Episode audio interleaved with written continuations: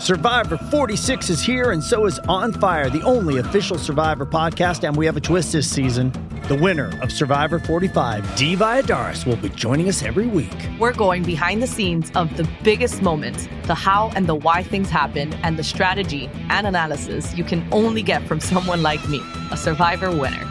Listen to On Fire, the official Survivor podcast, wherever you get your podcast.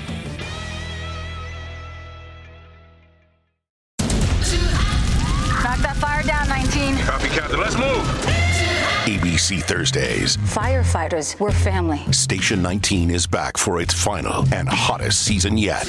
The subject has explosive chemicals. With fiery romances. You're the love of my life. And Andy is finally in charge. I'm gonna be the best damn captain the station has ever seen. Station 19. All new Thursdays, 10 9 Central on ABC and stream on Hulu.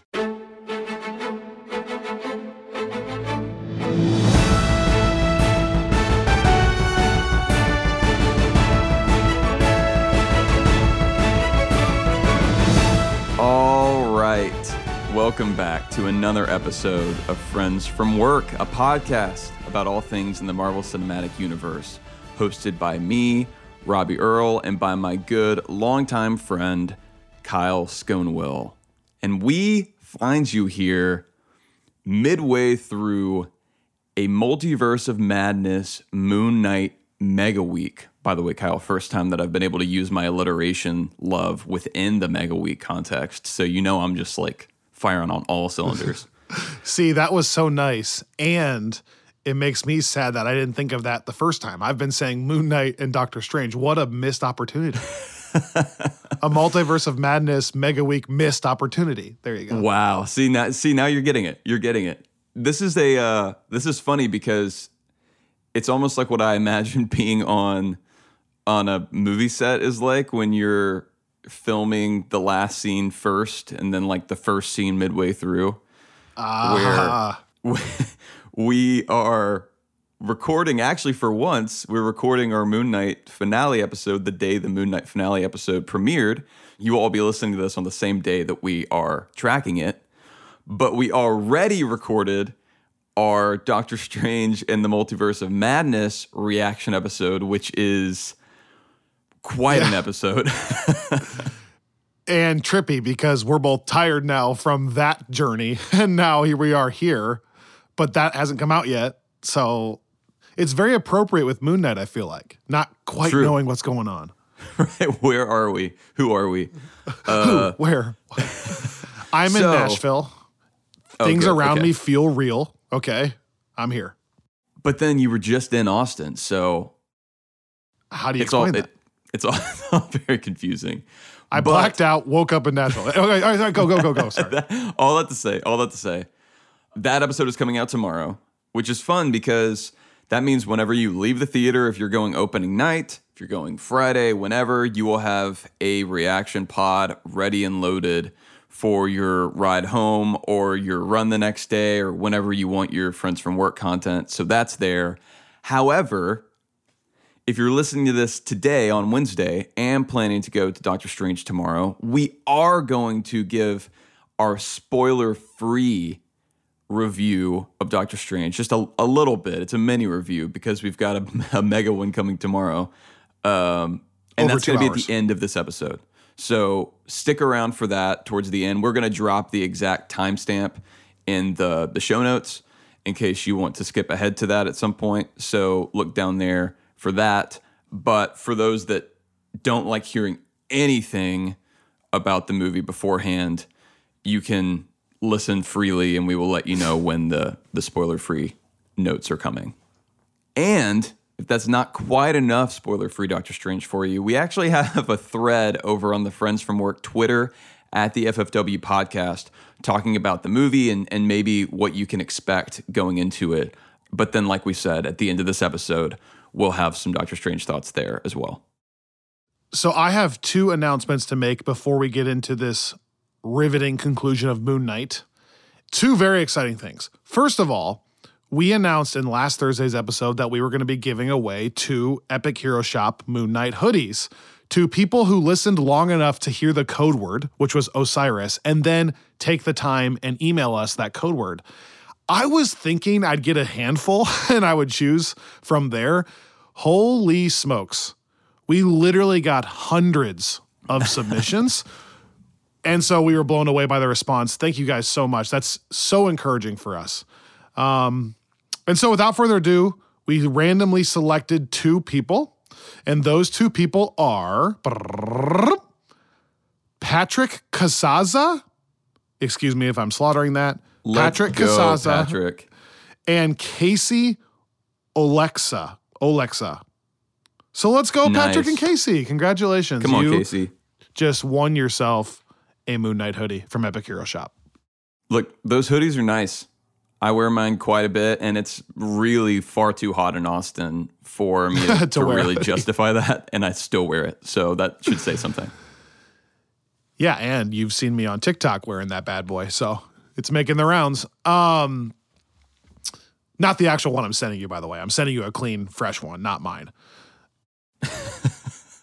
Just to clear that up. Now you're This gonna have people second asking if they can just have yours. No, they can't.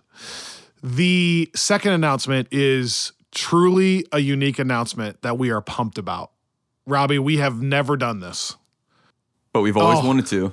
but we've always. that makes me. Are you are you referencing the Eternals there? Because that was incredibly clutch. Look, I'm trying to expand my MCU deep cut references here and update with some Phase Four. Oh, Wow. That is a deep cut. I'm still racking my brain for what the first line is. Was we we've never fought each other, or I've never fought you, but I've always wanted to. Right. It's something like that. Okay, Yeah, I love it is. that. Holy cow. Okay.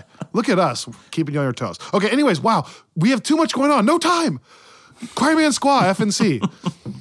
okay, anyways, this announcement's unbelievable. This is specifically to you Texas folks, okay? On May 21, if you live in the Austin, Texas area, please come join Robbie and I at a free screening of Doctor Strange in the Multiverse of Madness at a Cinemark there. Are you kidding me? That's right. Go. We're going to meet some people in real life. We're doing it.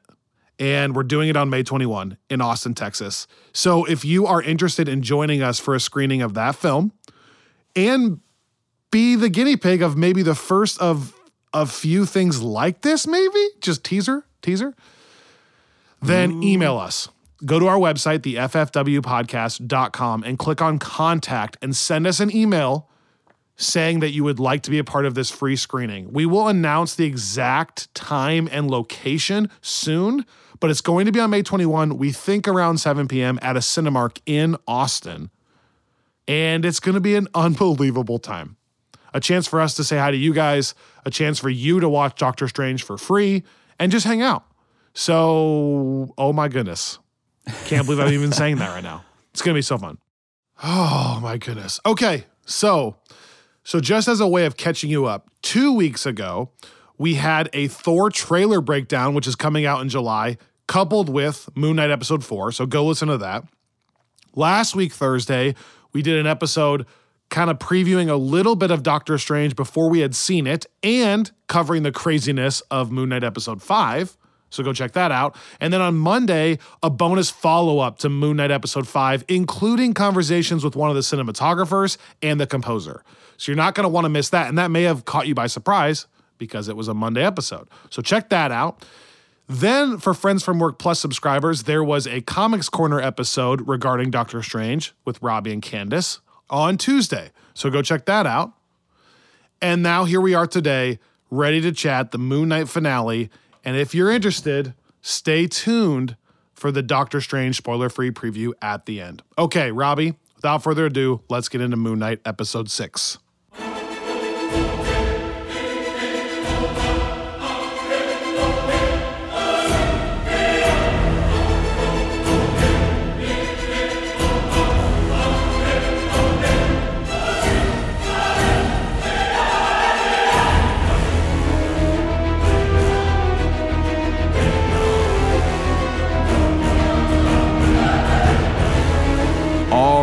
Kyle. Moon Knight episode six, the season finale, it would appear, as we'll talk about, was entitled Gods and Monsters.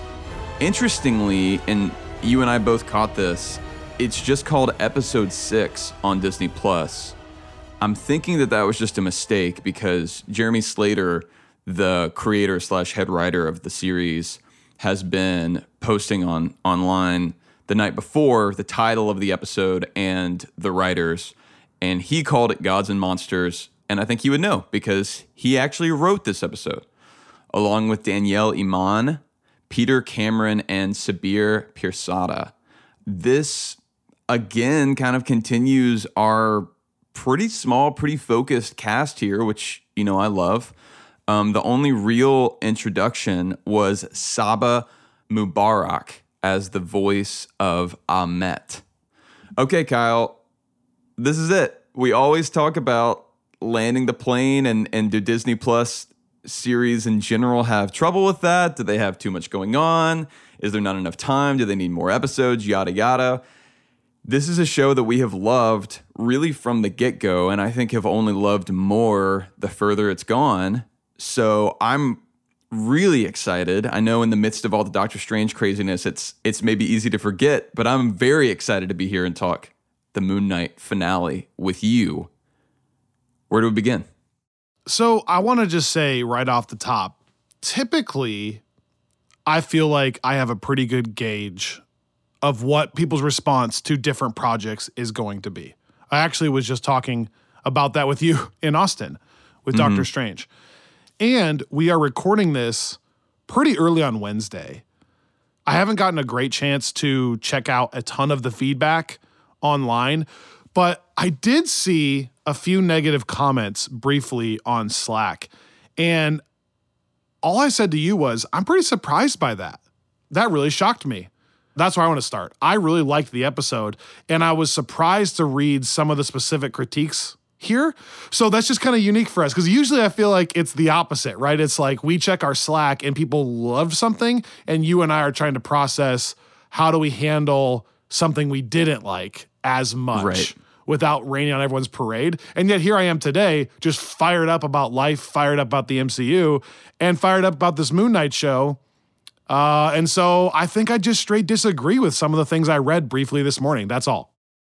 Hey, I I'm with you though. I was I was I have not gotten to really see any feedback from folks just because of how early we're recording this. But I was sitting there watching this, having just watched Doctor Strange two nights ago, and I was just thinking, man, we are in such a great spot right now in the MCU with like the kind of con like the quality of the content, but also Kyle, like the stuff you and I have been talking about even just earlier this year about like wanting some some stuff that's a little darker, a little bit more visceral. Like I was Oh, watching true. that final fight here, but then also Doctor Strange.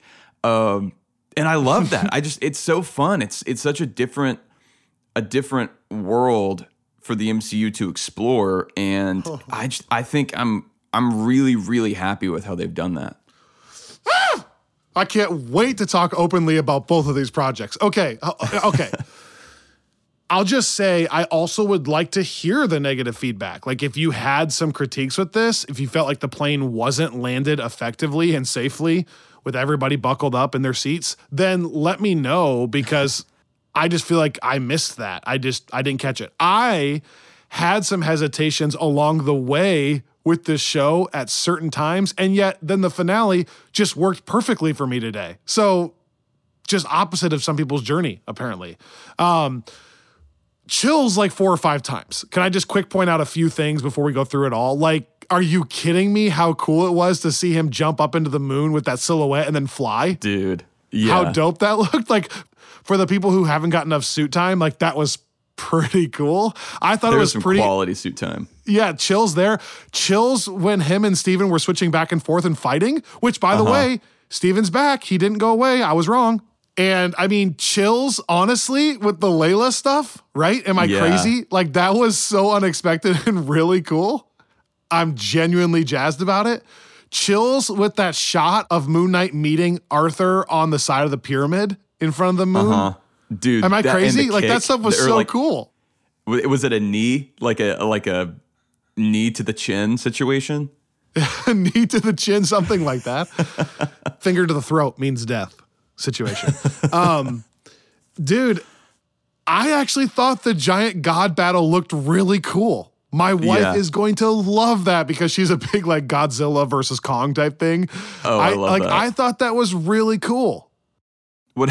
No, I, I I feel like we had the same responses to the same moments there. Uh, one thing that I really liked about that is the way that they paired that like larger than life over the city pyramid stuff, God's battle, and then Oh, how Harrow and Moon Knight were just fighting in the streets, you know, and it felt like you got Oh. you got both, and and I really I thought that that was really well done for a character that is kind of supposed to be street level, and even though the show has gotten mythological and crazy, it's still been like fairly small in scope. So I thought that was a really nice way of highlighting kind of both sides of what this show has done well. How cool was it when Moon Knight's getting knocked on his back and then you see a giant Khonshu getting knocked on his back as Harrow's Yeah. walking at him over the cityscape? Oh, Yeah. So one of the things that I read on Slack this morning that I'm most stunned by is that there was some negative comments toward the "Are you an Egyptian superhero?" line, and then Layla saying yes. That was like one of my favorite parts. Yeah. I like I don't know. I guess different things hit people differently. I loved that. A, she already was such a badass to that point. Mm-hmm. And then when that girl asks that, first of all, it, it is dope for an Egyptian superhero, by the way, in the MCU. Like in the Marvel world, it's cool for Egypt to have a superhero. Okay. right. Secondly, I like that she just said yes. It wasn't like a, oh, you'll see, or like drawn out, or like zoom in on her face. It was just like, yeah, I am. yeah love like it didn't they didn't make it melodramatic Right. So like I don't think that was cheesy. She just said yeah. I don't know. So- I, I I loved it, and I thought it was also like a perfect escalation for Layla's character. So yeah no i totally agree like i think i think the important thing to that scene for me is like what we've already talked about like layla has kind of been acting like a badass the entire series. Like she's been the one kind of jumping in the the line of fire and doing all of this like crazy indiana jones stuff without the Khonshu suit. And so it it would be one thing if she were just like kind of a like a random civilian that then got powers and then acted like oh yeah now i'm a superhero. I think it would ring hollow.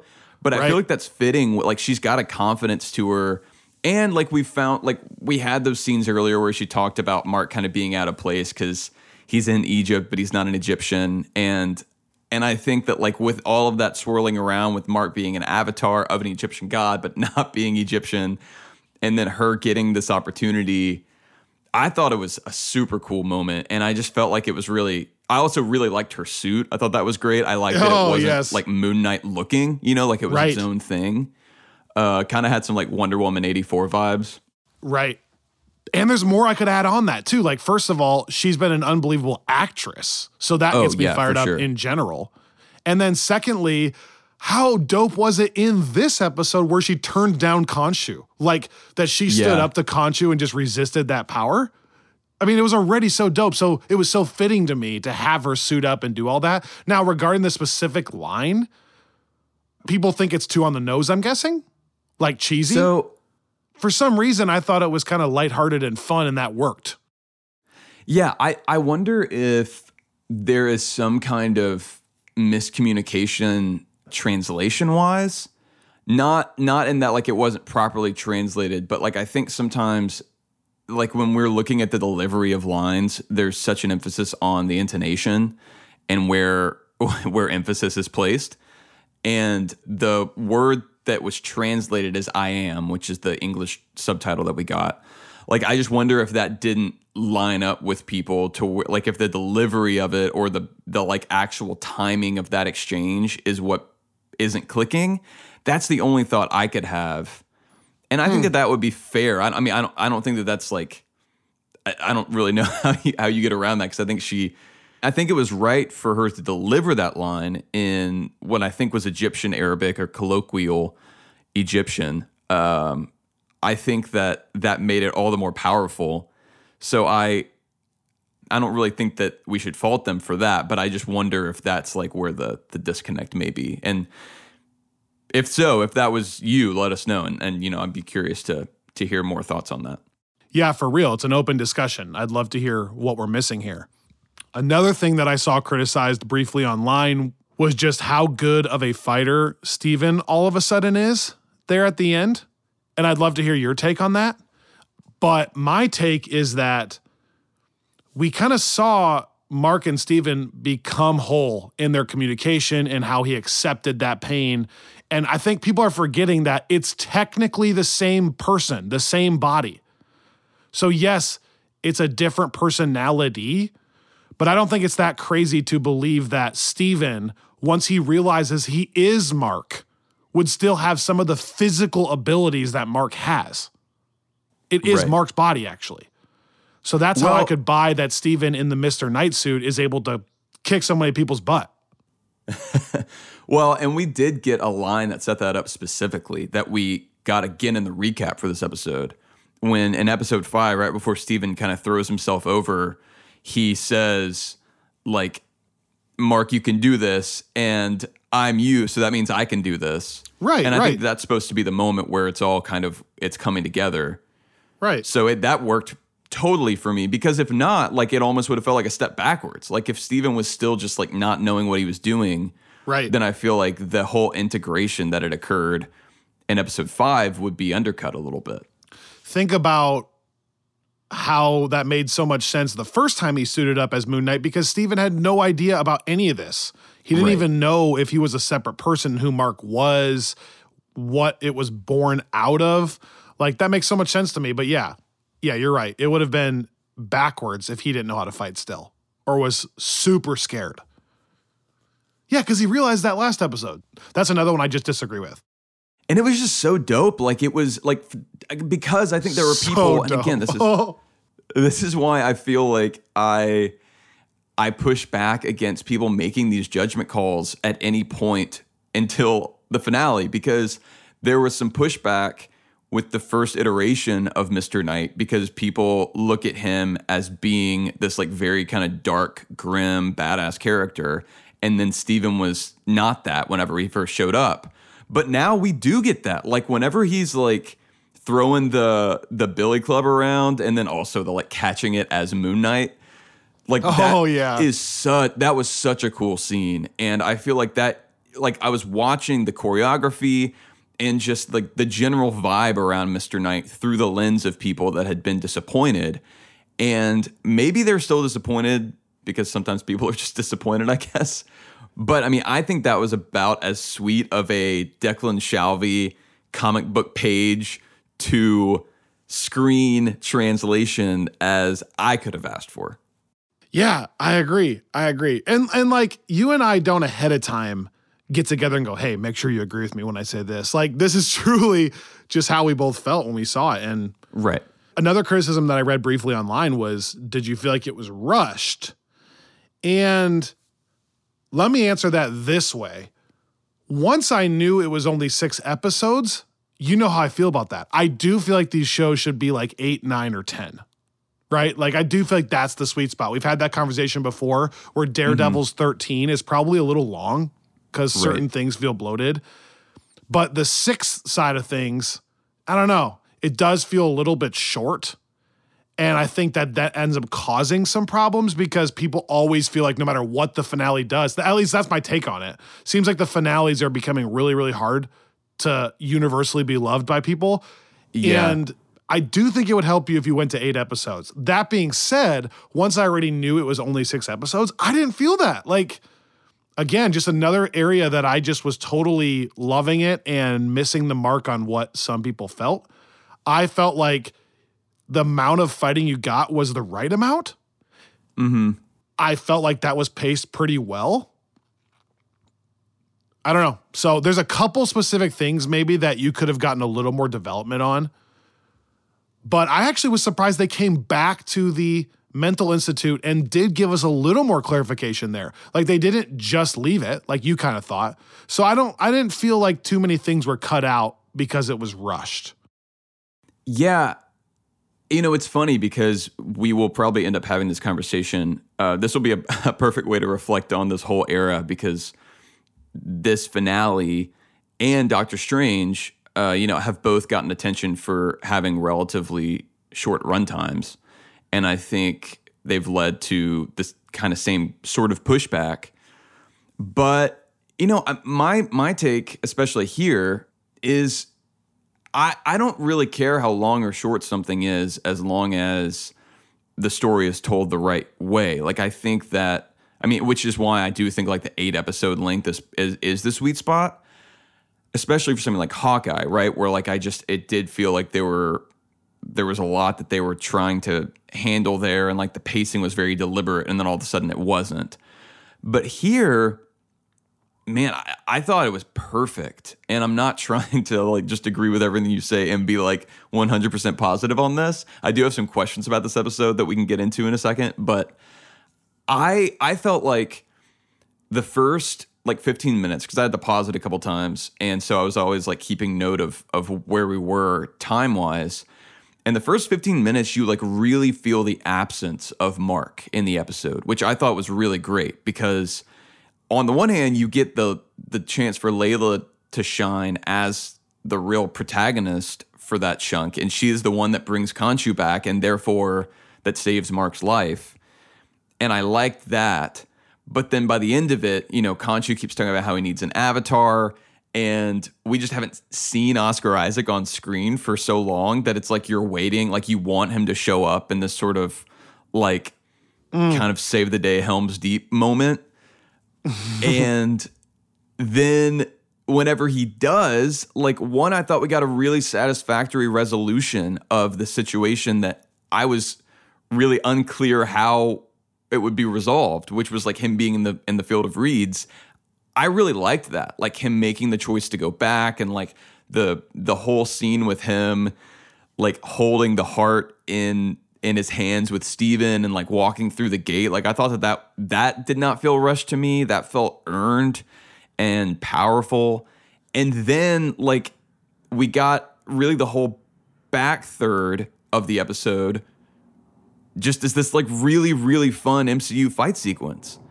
Like which we already talked about. So like I thought in, in terms of kind of like three mini acts within an admittedly short, you know, I think it was like 35 minutes before the credits rolled. So it was short, but it felt like what we've talked about kind of the whole time. Like they they really did not have that many things on the board that needed resolving by the end, I thought. Like right, they right. had done a good job of not like and I think I think that's an important lesson for future Disney Plus shows to learn. Marvel fans love Easter eggs so much that I think as we learned really early on with WandaVision, like it makes the the experience really fun when you can throw out all kinds of things and you're like, what the heck is going on? And then it, it creates this whole like speculation machine every week. And that is like a, a fun communal exercise.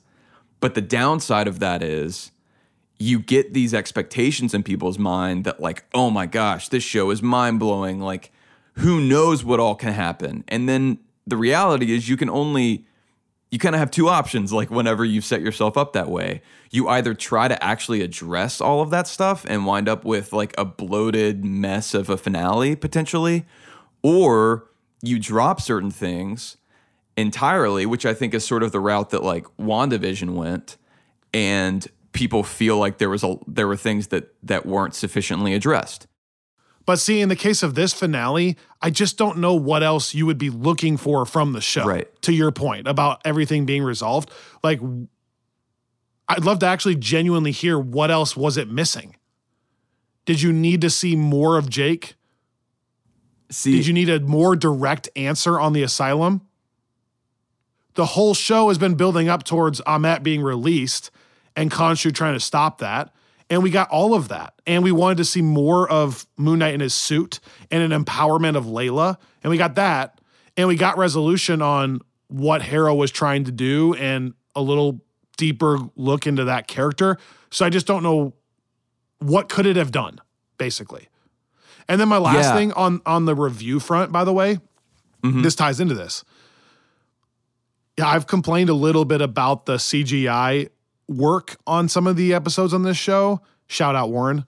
But I feel like they must have put all their budget into this one. And I've only watched this one time on my computer, but I thought it looked fantastic. Like, if you ever felt weird about Moon Knight jumping off the roof of that building, I think in episode two, where it looked maybe a little bit computer generated, I didn't feel that on any of the fight things here, including that clash I was talking about with Harrow on the side of the pyramid. I thought the way they animated the extra large Khonshu and Ammit looked pretty cool. Like, Uh-huh. I don't think, and I'll watch this again, but I just don't think there was CGI concerns either. I thought they must have put most of their budget into this episode. Which is yeah, which is fair. I mean, because that you know that is one thing that like we don't have to go through all the different Disney Plus finales, but I think that's another thing with like WandaVision that that people that had issues with it highlighted was like they felt like the problem with the WandaVision finale in general, I think, is that there were really very few issues at all, period, with the entire show. And then to the extent that there were very small ones, they popped up in the finale. But at that point, people are expecting like borderline perfection. So I think the smallest little little hiccups, like the way Wanda's flying out of Westview, draw people's eye because they're used to like such a Sure. like 10 out of 10 experience. Here in general, I don't feel that though. I have to be on the record every time. Like I don't feel that. Like I know what you're talking about. That it looks a little goofy when she flies away. I wish she had just walked away or disappeared, like we've seen her do in that show. But I mean, give me a break. Like I just disagree on some of the finale pushbacks there. I really do. No, I but and I'm, gonna even go to my grave that way. But I'm even you hear me saying that they're very like they're very minor it, to the extent that they exist. For sure. And it's not that everybody who has a disagreement with something needs to actually tell me like how you would write it better. It, that's like the people who say, this quarterback stinks. And then they go, well, you never played quarterback, so you can't say that. That's not the truth. That's not how it works. Like you can still critique something, even if like I'm not a movie director, but I can still sit here and critique things. So I get that. Right. I'm not saying you have to rewrite the finale if you didn't like the Moon Knight finale. But I would be genuinely curious to know like what would you have tweaked then if you can think of something. Yeah, I mean, well, I was just going to say I think that the the beauty of of Moon Knight here, I think in the same way that you maybe pointed to some small issues in earlier episodes of Moon Knight that didn't really bother me. Um, not that like the WandaVision finale had a bunch of stuff that did, but I, I think that it's nice that that was early on, and then you're not feeling any of that now. So it's like you don't have that thing where the expectations are so ramped up, and then like here's like a here's like a little CGI like glitch there, or something that doesn't quite feel right or quite locked in. And I think I think maybe that's just like my overarching thought on this finale is to me it just felt very locked in and that's that's maybe why I'm I'm okay with it being so short is because it's like if that's what you needed like if if if we could have added 10 more minutes and them kind of have more going on that I think that that would have been a distraction. I think that would have been worse storytelling. And I really like that we got to a point where this is this is the only stuff we had to address. And like we already talked about I think it was addressed really effectively to the point where I think that uh, you know it, it's still it's it's going to end up being a toss up for me, um, and I'm going to have to think more on it and probably rewatch between this and WandaVision on a series as a whole level because I just did not feel any valleys in this show. Like it started with me being into it, and I think each subsequent week I was more into it, and then this finale I was just really happy with. And WandaVision is the only show that I've had that experience with so far because I, I still think the Loki finale is my favorite finale episode. Mm. That's probably true, actually. But I think that there were, you know, Loki also had some episodes that I just was not as into. We'll get back to comparing all that next week when we wrap this up, or maybe two weeks from now. I'm not sure, but when we do a reflection on this, we'll do that. We're just sitting here body bagging anyone who didn't like this finale. Apparently, ease Well- up, ease up. He's already dead. Stop. well, let's let's talk through a few of the plot things now after a quick word from our sponsors.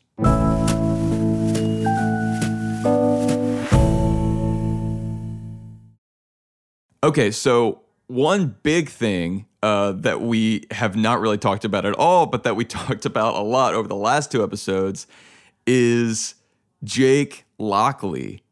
Who, Never gonna give you up.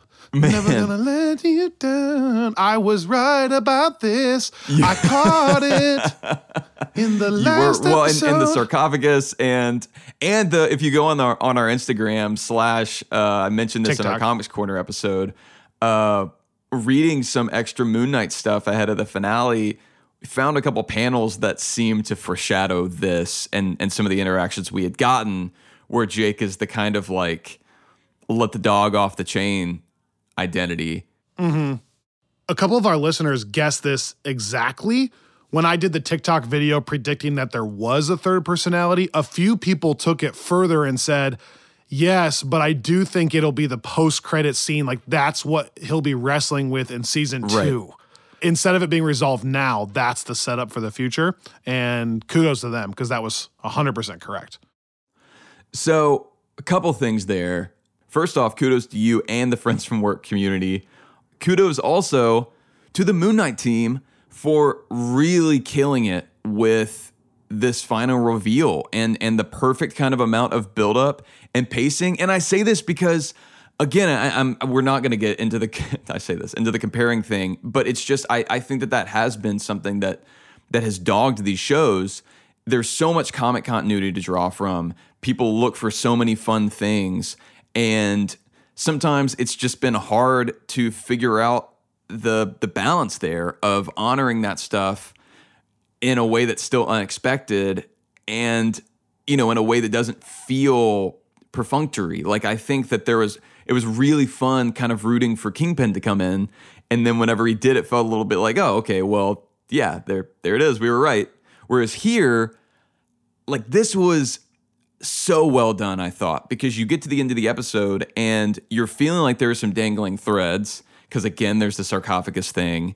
And even in that final shot back at the asylum whenever he and dr harrow were talking you're like Yep. okay there's something else going on here Well, and Arthur says to him, Goodbye, Mark, Steven, and whoever else may be in there.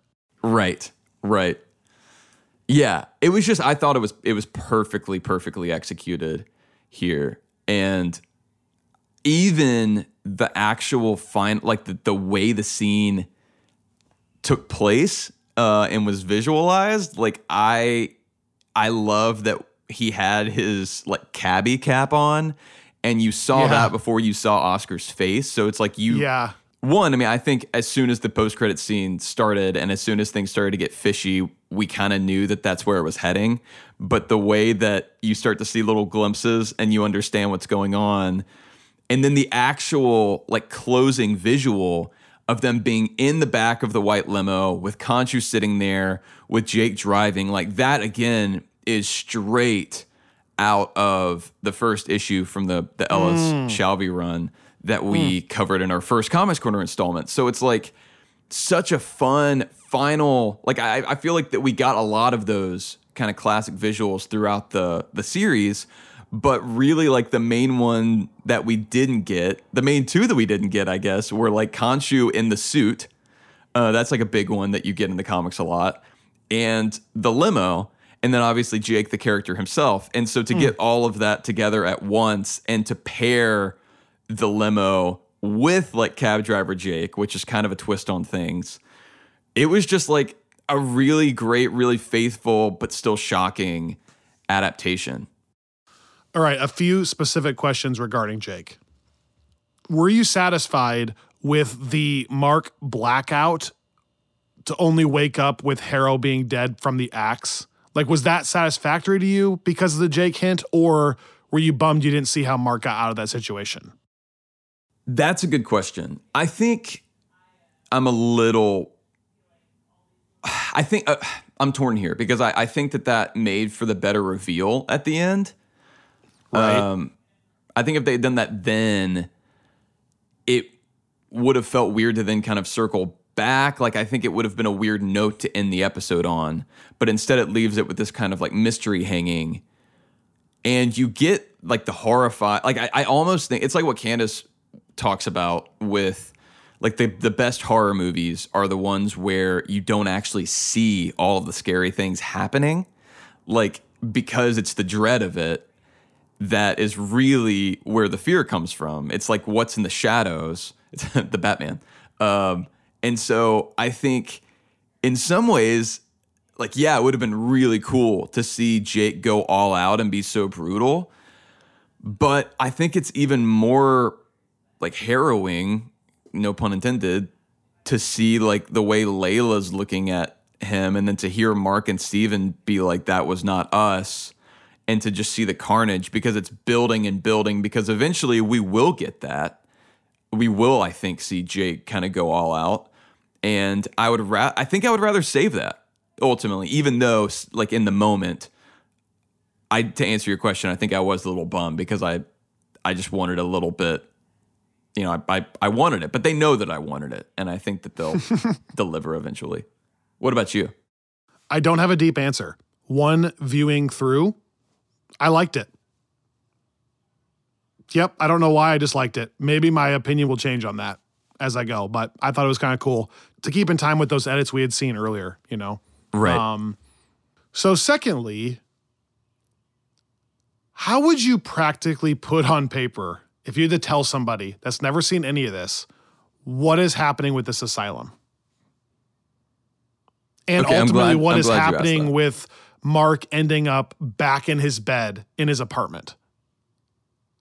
I know it's supposed to be ambiguous, but if you had to tell somebody, because this is the first time now we see Harrow is bleeding, so the ramifications of the outside world are coming into this what? This mental mind palace. But then we're actually seeing actions outside of that palace for the first time, right? Like we saw Harrow go there to his own mental institute and then be taken out and shot by Jake. So where is that physically located? Okay, so here's my thought on this. Um, I think that those are two different locations. Like, I I think that Mark in the asylum that was like a spiritual plane of some sort. Pause, pause, pause. So even when he goes back to it and Harrow's bloodied, that's Yeah. just a spiritual dimension where the real world has effect on the spiritual dimension. Yes, and I'm still not sure.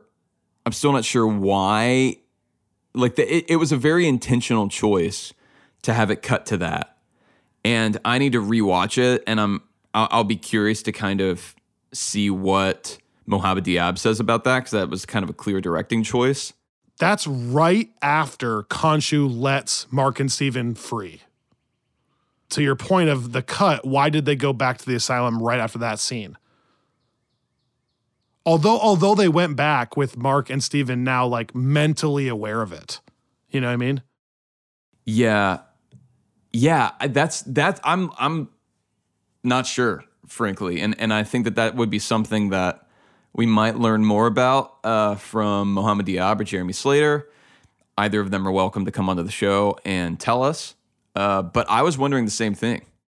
Well, this is out there, but I'm just thinking maybe that's Mark passing through almost like that's what Mark and Khonshu had set up as he passes through, kind of almost like a traveler in the night. Like he's getting rid of that. So he's just quickly going back through that realm en route to the real world. Yeah. I don't, I don't know. Yeah, okay. Let's think about this real quick. So, episode five, we find out, and I need to go back and, and rewatch the scene now, but whenever Taweret's first telling them where they are and talking about how they're viewing it as an asylum, Mark then like opens the door and they're actually on the ship. So are we to believe that the asylum like is that ship? Like that that they're just there kind of navigating the duat? And that's just how he he visualizes them? And i know in, in episode five it's unclear and it cuts back and forth but now with kind of the benefit of hindsight maybe you're maybe you're right like it's the sort of like a limbo almost. Yes. I thought those were two separate locations. Like when he threw the doors open, I- interpreted that Dua and the ship as a separate. Like maybe the asylum is this holding space mentally, and that's what he's created. He chose an asylum. But when he actually goes out those doors and onto the ship, now he's in like the Egyptian afterlife. But see, I I feel like that would make sense that the ship and the asylum are one and the same because when you're on the ship, you're you're a like that's the thing that ferries you either between the Duat or the the field of reeds. So I don't think being on the ship itself constitutes being in the Duat necessarily. Like I think that I think it would make sense that you're sort of hovering in a in a state of like of neither. So why would he go back to the afterlife then when he's being freed from Khonshu? Because it's almost like dying for a second, or he's blacking out while he's getting rid of those Khonshu powers. Yeah. Yeah, I mean that's a that's a that I don't know. And, you know, clearly I'm just speculating here. Okay, so then my follow up then is are you then saying that Arthur is in an actual hospital post the fight? Yes. Okay, so that's now real life. Like he didn't Yeah. die from the axe and he's actually alive. And then Khonshu hires Jake now to go back and finish the job that Mark or Khonshu couldn't do or wouldn't do. Yeah. So then that's my third question is that the interpretation of what Jake is? Is that Khonshu is like, okay, I'll set Mark and Steven free, but he has no idea that I can still use his body because of Jake. Correct? Right. Right. And I think that Khonshu has always known Jake as his real secret weapon anyway. Um, right. In those really intense moments. Right. And I also like that, like, it, it makes sense that Harrow can see Khonshu there at the end because he's got Ammit within him. So I think that it would, like, even though he wasn't able to earlier, that kind of explains why he can now, like, communicate directly with Khonshu again. I thought Khonshu looked really good in this, by the way. These last two Yeah. episodes, Khonshu looked even better. Like sitting in the back of the cab looked real Yeah. to me. Yeah, yeah. I thought Khonshu looked the best the entire show. Like there were moments where the the like hippo and crocodile stuff looked like Sure. slightly a little too cartoony to me, but not in a way that was distracting. But Yeah, I I, thought was really, really well rendered all the way through. But yeah, I'm I'm glad you asked these questions because I, I that's sort of what I'm like the Jake thing. I I- again I love it because it makes so much sense to me the way they did it. I'm still not quite sure why Mark wound up back in that asylum. Like, let's just think about that for a second. Like, he's so he's sitting there talking with Dr. Harrow, and they're talking about whether any of that ever existed. Which, by the way, there was a moment there where I was like, no, like if if this it was all just their mental. yeah. yeah, I was gonna lose it. Um, but so that's what they're that's what they're talking about, and then we see we see Mark, I think, go into the Jake persona, right? Because he uses the doc phraseology, like you kind of highlighted. But just for a split second, I think he was trying to show all three in like rapid succession. That's what that was supposed to show. I think yeah, I think because he does he has the accent, and then it's a little hard until we get more time with Jake to like clearly differentiate Jake from Mark right now, unless he's like saying something where you can pick up the accent. Um, especially there because it yeah it was so quick. Like we need time to really see the facial expression change as well. But I do think we got what you pointed out before, like the Harrow uneasiness with that. Like you see him back away whenever he uses that voice. And then what I thought was interesting is Dr. Harrow is then asking, so he's asking, why am I bleeding? While Jake is saying, you know, so what happens if if if I believe something different? than than what you believe. So I'm just trying to think of all these ingredients here because it makes me think that Dr. Harrow within this this realm like I'm he not truly sure. doesn't think anything else is real yeah, in this made up version. Yeah, that's what I'm wondering. Like, I think initially I had thought he was nefarious and trying to like either get something from Mark or trick him for some reason. And I'm not sure that that's the case because we don't have any evidence now that this this imaginary maybe or spiritual version of Dr. Harrow is in any way actually tethered. Well, no, we do know he's tethered because he's bleeding. Sorry, I'm working this all out in real time. I'm just trying to figure out what what the connections are. Right. To me, if that realm, specifically that asylum, is taking place in Mark's head, right? Will you go there? That it's a visualization, whether it's a holding room to the afterlife or whatever, he's visualizing that part of it. Do you agree? Yes. To that degree, it almost feels Westview esque. Right? Where it's hmm. like Arthur Harrow doesn't realize he's in this visualization of Mark's.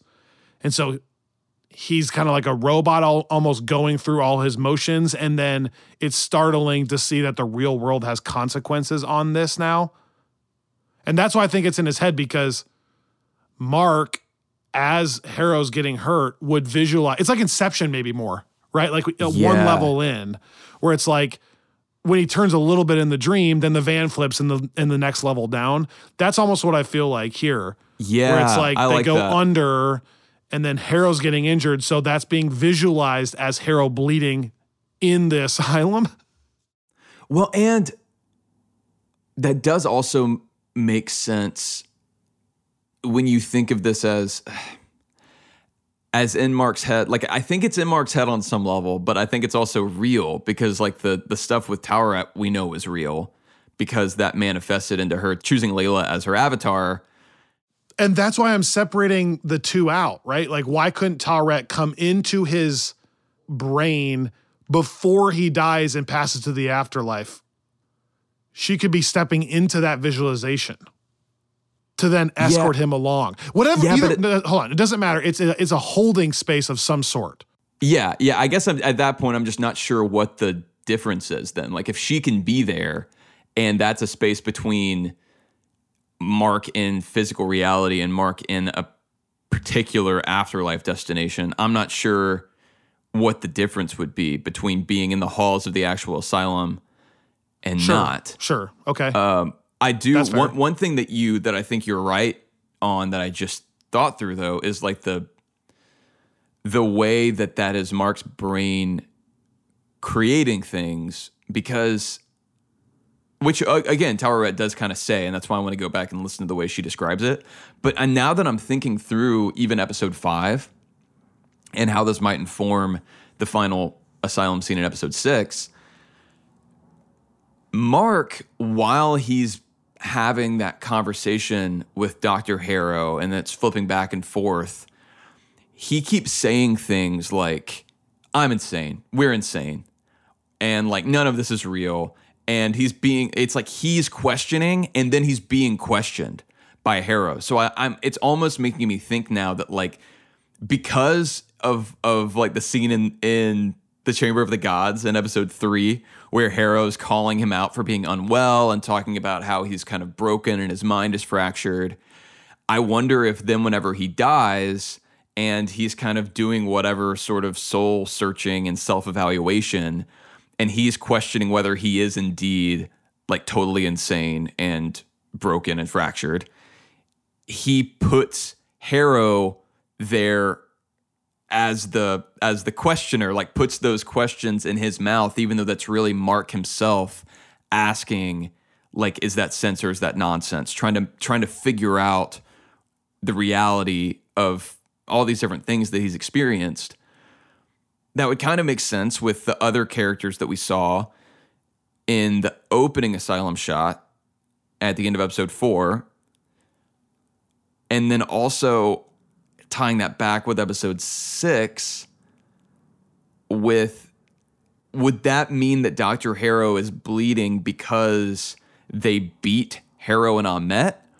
or that instead mean like it, especially paired with that final kind of confidence of what if I believe something different is that like Dr. Harrow is now bleeding and kind of wounded because that self doubt has been defeated. I don't know. Do you think you it's see what I'm saying? ambiguous? Like, yeah, I do see what you're saying. I wonder if that's just going to be left up to interpretation. Short of Muhammad coming on the show and telling us the actual interpretation he was thinking. Yeah. My, my point is, I don't think there's an answer right now, right? I don't think. No, right. Well, and, and that, that's why I think Inception is is a good reference for for multiple reasons. But uh, but again, like that's what I love about this. Like I I feel like it is open to interpretation. The performances on all sides of that were so compelling and so nuanced that I think there's so much that we could kind of pick apart that is not it's not like pick apart on just an Easter egg level. It's pick apart on like a psychological level, and that's really fun. Lastly, then, when he goes back to his real bed, my interpretation now is that wasn't a dream. Like time had passed, but now he goes back to his apartment, maybe as Jake. And Mark and Steven are now like subconsciously aware that they still need to tie themselves down because there's a dangerous person in there. Did we see Jake act on some stuff and then go back to the bed, pass out, and they wake up as Mark and Steven? Yeah, I I think so. Although I don't think that they know any more than than just that there is this. There's a reason they're blacking out. But I think that's all they Right. know at the end of the first season. Right. Because consciously, they're still taking the effort to tie themselves down. If they were truly free, why would they do that? Right. Which is also funny because when has that ever worked anyway? Uh, right. I was just making sure we're on the same page on the interpretation of all that stuff. That's all.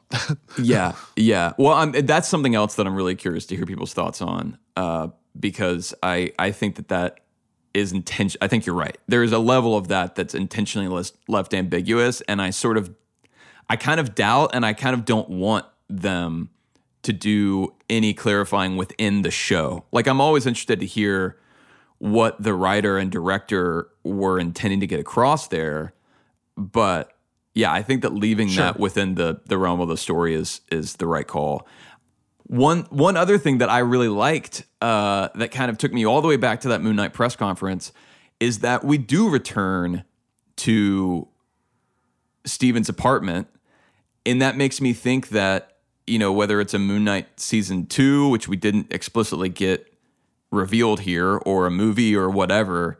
Like I think that that Moon Knight is now going to be based in London, which I kind of like. Like I, I like that we had this mm-hmm. Egyptian origin story that worked really, really well. I'm, I mean, I would love to wind up back in Egypt because all that stuff was so fun. But I, I guess my point is, I like that it's not him going to New York. That it, they're sticking with the, you know, there is this. He's a hero that has a different base. Yep.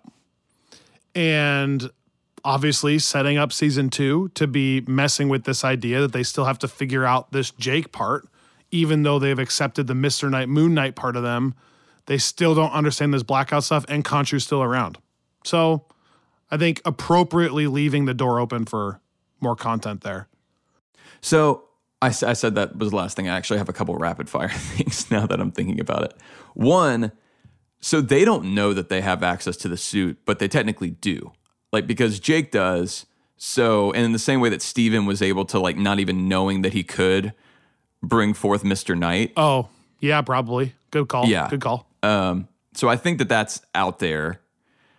Um, another thing that I really liked is the way that this left Khonshu. I was talking with a friend of mine about kind of where they would leave that character as a, a good or or bad force because like we talked about in our second comics corner episode in the jeff lemire run that they really mined heavily through the series Khonshu kind of winds up being the ultimate villain there.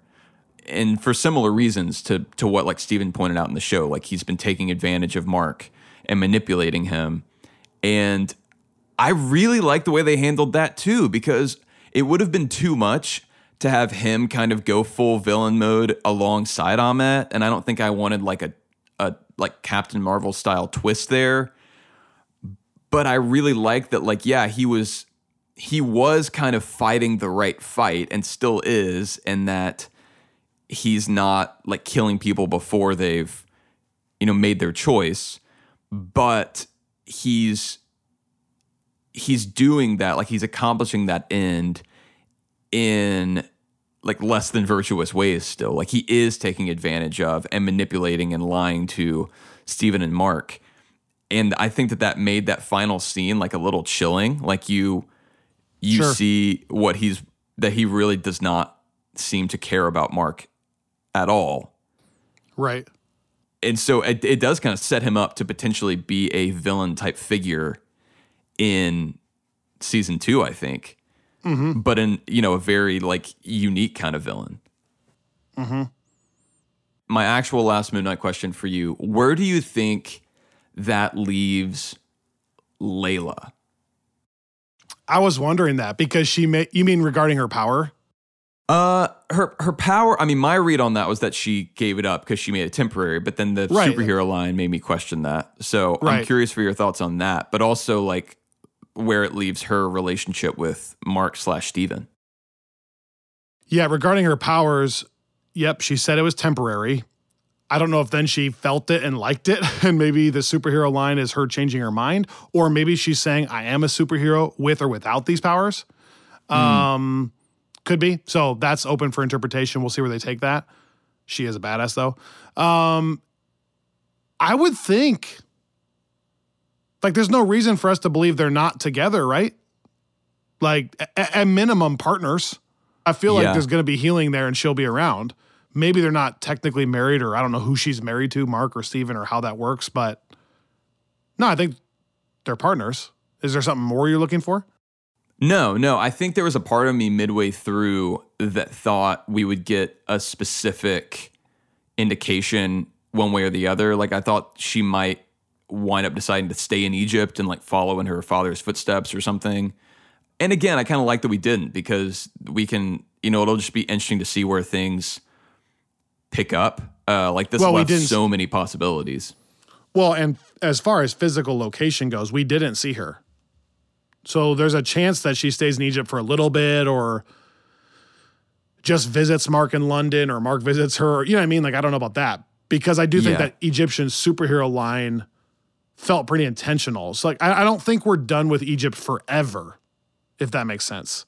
But I, I I, do think in general, it probably won't be rooted in Egypt. Yes. And I wasn't actually sure where where did she do we know where she came from initially? Like was she in, living in London at the beginning of the series? Doesn't say. She's just calling him, remember? A bunch. Right. And he's not answering for like six months. But she could be calling from America, from Chicago, you know, she could be calling from Egypt, Oh, right. Yeah. from London. I don't know. So Interesting. Again, I think those are all.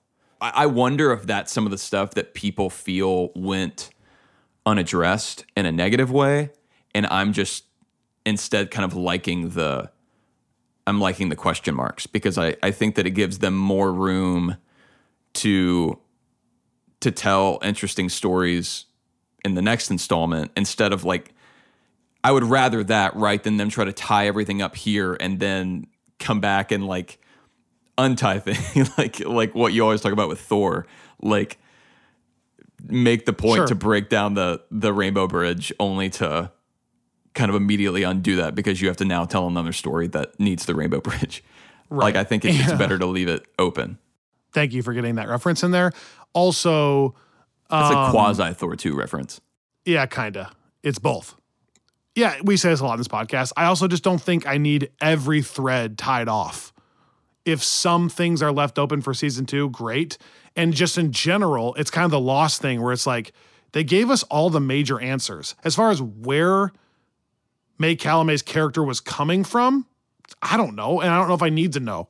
Like they can go into that if they want, but they're not going to go into every single detail. You know what I mean? Oh, yeah. So I'm just for sure. okay with not knowing things like that, I guess. So we're going to come back to Moon Knight as an entire series and address that in the next couple weeks or so. I thought this episode was a let's go plus, probably. Maybe not quite the shock that episode four and five had to get a let's freaking go. But as you can tell, I really liked it. So I'd say probably let's go, let's go plus. But I'm going to review the entire thing and how it sits compared to the other Disney Plus shows later. Yeah, I'm gonna be in the same in the same realm. Um, and and that Let's Go. I, I think it is a Let's Go plus for me too. Like, which is I think where we were for some of the early episodes of Moon Knight, and that's still. I mean, like I said, that's big. Um, it did not feel like a step down. It just felt like a resolution. You know, like the it felt like the climax it, Sure. in a lot of ways was was what we got in four and five and five was like those were both let's freaking goes for such different reasons you know um and then i think that this i thought served kind of both sides of that and just tied the whole thing up well obviously we've just been praising it for forever um but yeah as as a discrete episode i think that this is a a let's on, the on the upper side of let's go for me But we would love to know what you guys think. So hit us up anywhere, social media, website, Slack, etc. Give us your thoughts. Okay, we are going to get to a quick spoiler-free preview of Doctor Strange in the Multiverse of Madness if that's something you want. We're going to have a quick word from our sponsors and if you don't want to hear anything about Doctor Strange, again, it will be spoiler-free, but if you want nothing, if you're Annika, then turn the episode off after these commercials. bionica But if you do, oh yeah, Bionica, peace. If you do, stay tuned for a few more minutes.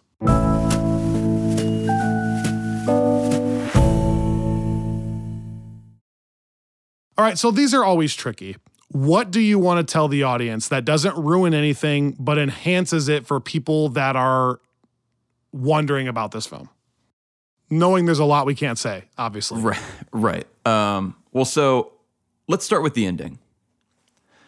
Uh, just kidding. I I think by and large, I, I want to hear actually from from you the most here because I think you're you're in the same shoes as a lot of people and that you're you're a huge Wanda fan. I think you're also a bit of a bigger Doctor Strange in the MCU fan than me, and so I think that that's maybe going to be a, a more telling thing for folks.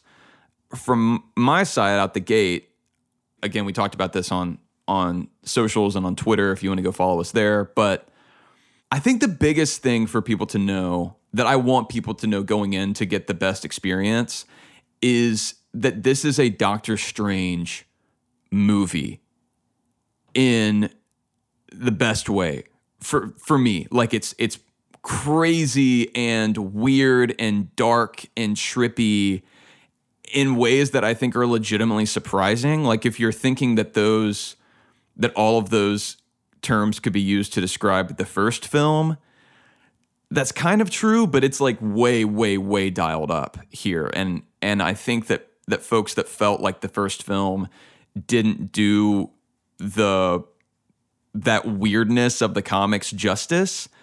I think those people will will not be able to say that here, whether they necessarily like this or not.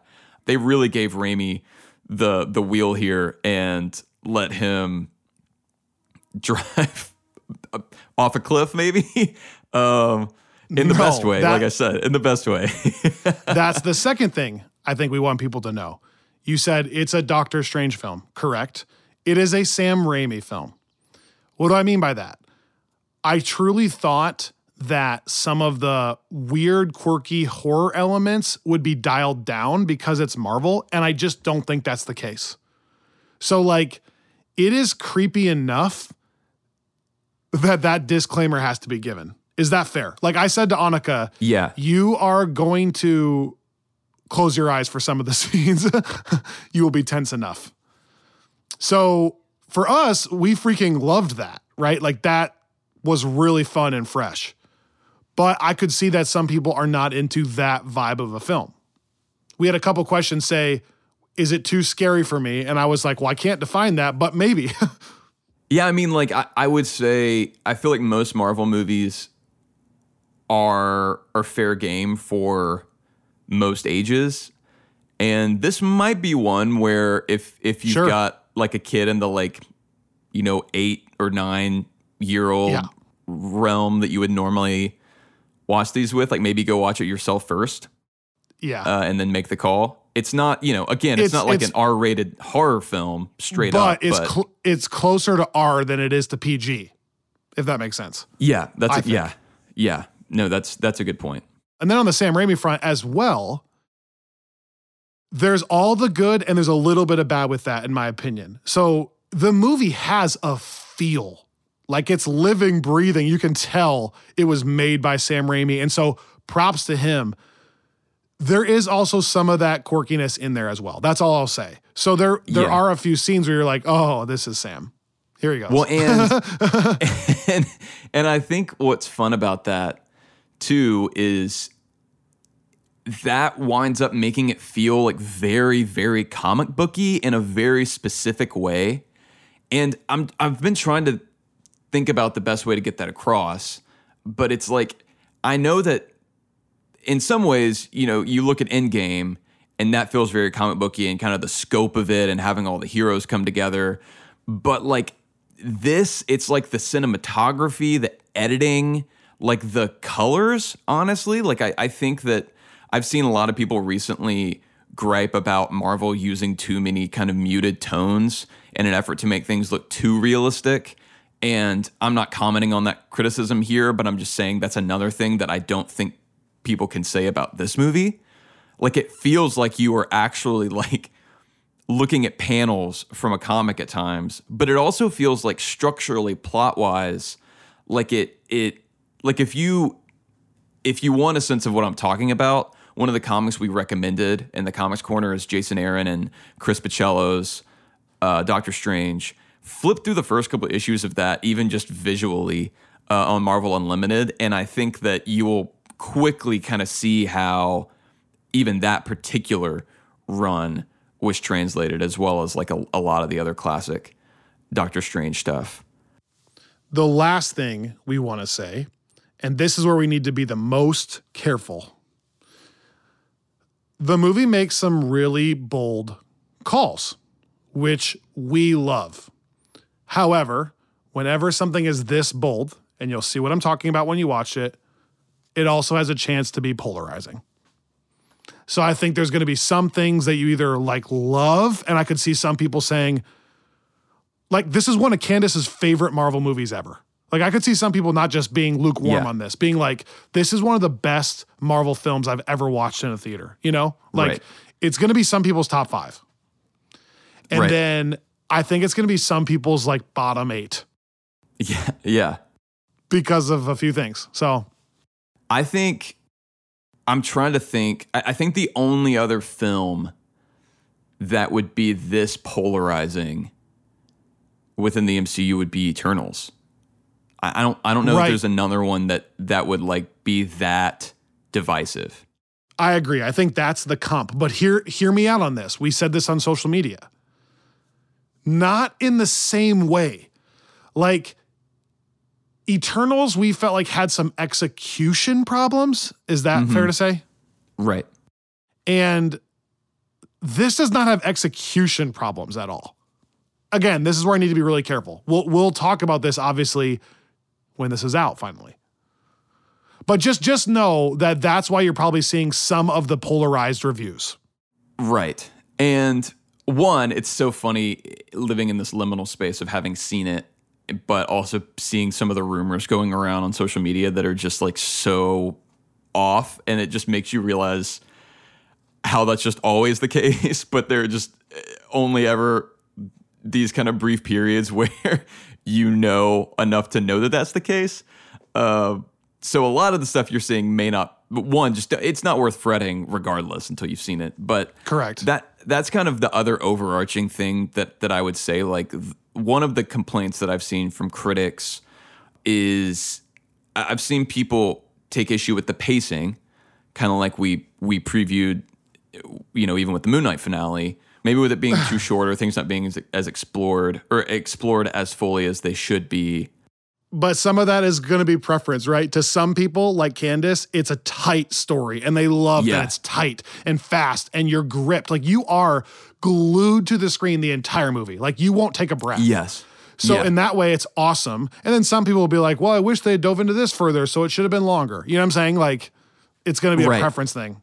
I totally agree. And and that kind of brings me to that larger point, which is if you're sitting down Thursday night or this weekend and you're looking for primarily the next big MCU event movie, like if you're looking for the thing that's going to usher in like the kind of new part of phase 4, I don't I don't think that this movie is going to give you that. I think it will give you bits of that.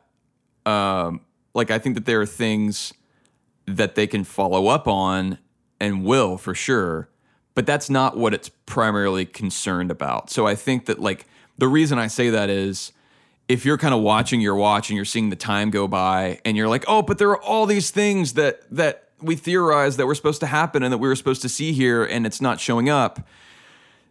that's not what the movie's trying to do and i'm glad the movie is like for the first time since 2016 really focusing on who stephen strange is and getting back to like following that character. You know like we've seen doctor strange interact in all these big event things for the last several years and i think it was really smart to dial it back back down in in scope in some ways. Now i say that uh, because i think that's the right expectation. There are some you know mind-boggling things on, on a lot of levels but i think that that's i think that's the healthiest headspace to to enter this one with. Love it. Can't wait for you guys to see it and to talk about it openly. We're still going to have like two weeks of just the fallout of this film and this show. So, as we're wrapping up here, let's reiterate a few things that are important. First of all, thank you everyone who submitted for the Epic Hero Shop hoodie. Check out epicheroshop.com. They have some really cool stuff and stuff you'll like. If you're a first time purchaser, use our promo code friends from work, all one word, to save 15% off their merch. But congratulations to Patrick Casaza and Casey Olexa for winning those hoodies. Email us, please, on our website, theffwpodcast.com, and we'll get in touch with shipping. Also, if you live in the Austin area, mark your calendars, May 21, a free Doctor Strange and the Multiverse of Madness showing with Robbie and I at a Cinemark theater there maybe even XD, not sure yet, but at a Cinemark theater in Austin for free. Join us. To RSVP to that, send us an email as well. The ffwpodcast.com slash contact. And then lastly, catch up on our previous episodes and enjoy Doctor Strange this weekend. Hope you have your tickets already. Let's talk next week. We have so much to go over. Can't wait to see you guys again. And thank you so much for listening to Friends from Work.